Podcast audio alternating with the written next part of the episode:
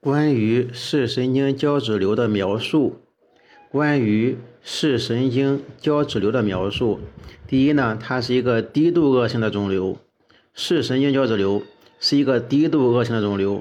第二个呢，视神经胶质瘤在学龄前儿童多见，视神经胶质瘤在学龄前儿童多见。第三呢，是一侧视神经孔扩大，一侧视神经孔扩大。第四呢，是可以伴发神经纤维瘤病。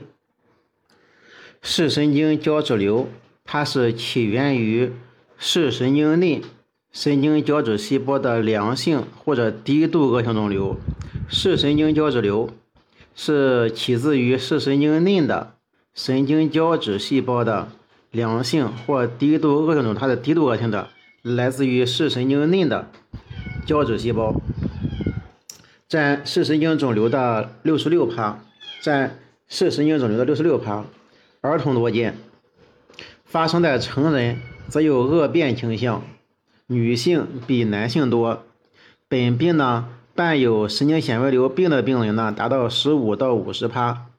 临床上最初的症状是视觉盲点，但是呢，患者多为儿童，所以呢，容易被忽略。有。盲点、视觉盲点、视野盲点，百分之九十五的儿童他是以视力减退就诊。此外，还可有眼球突出、视盘水肿或者萎缩。在平扫上，视神经呈条状或者梭状增粗、梭状、条状增粗，边界光整，密度均匀，CT 值四十到六十伏是单位儿，侵及视神经管内段。引起视神经管扩大，增强检查病变是轻度强化。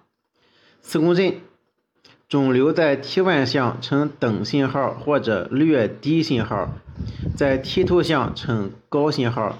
部分肿瘤周围蛛网膜下腔增宽，其信号与脑脊液相同。增强检查肿瘤是明显强化。注意，CT 增强是轻度强化。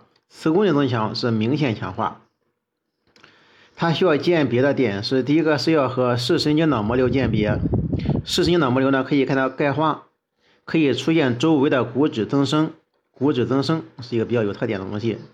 增强后表现为双轨征，双侧脑膜强化，中间视神经不强化，呈现为双轨征。病变是明显均匀强化。第二个是视神经炎。